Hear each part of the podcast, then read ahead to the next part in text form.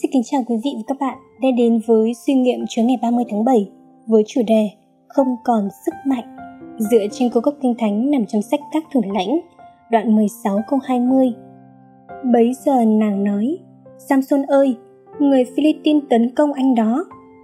Ông thức dậy và thầm nghĩ, ta sẽ thoát khỏi như những lần trước và ta sẽ gỡ mình ra. Nhưng ông không biết rằng Chúa đã lìa khỏi ông. Một trong những dấu hiệu cho thấy một tấm lòng đang rời xa Chúa là sự thiếu vắng quyền năng tâm linh. Nếu bạn giống như trường hợp của Samson, bạn sẽ không lập tức ý thức được rằng quyền năng của Chúa đã lìa khỏi bạn đâu. Chỉ sau khi nỗ lực đánh bại kẻ thù, Samson mới nhận ra rằng có một điều gì đó đã sai chật. Ông chống cự lại những người Philippines như trước đây, mong họ sẽ bị đánh bại rất nhanh. Nhưng lần này, dân Philippines đã thắng ông một cách dễ dàng. Nếu bạn để cho tội lỗi len lỏi vào đời sống mình, nếu bạn chối từ không chịu vâng phục Chúa, nếu bạn không làm hòa với những người từng làm bạn tổn thương, thì sức sống tâm linh của bạn đang vơi cạn.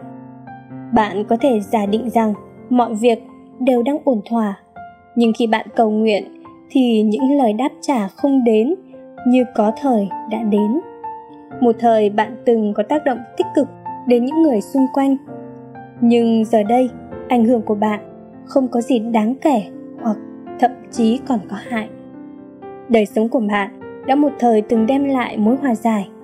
Nhưng giờ đây, bạn đang trải qua nhiều nan đề trong các mối quan hệ của mình. Những người xung quanh bạn đã từng nương dựa vào sức mạnh của bạn thì nay khám phá ra bạn không còn ích lợi cho họ như đã từng hữu ích trong thời trước.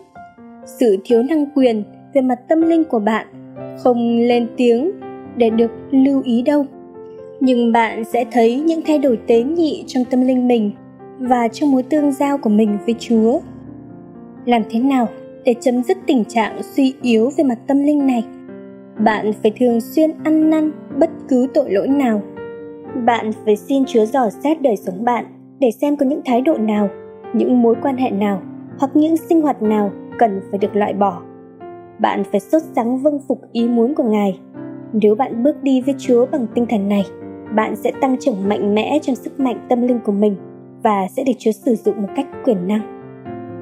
Cảm ơn quý vị đã lắng nghe bài suy nghiệm được trích trong kinh nghiệm chúa từng ngày, experiencing god day by day, của sir henry và richard blackaby. Bản dịch laughing life ministry. Xin chào và hẹn gặp lại vào ngày mai.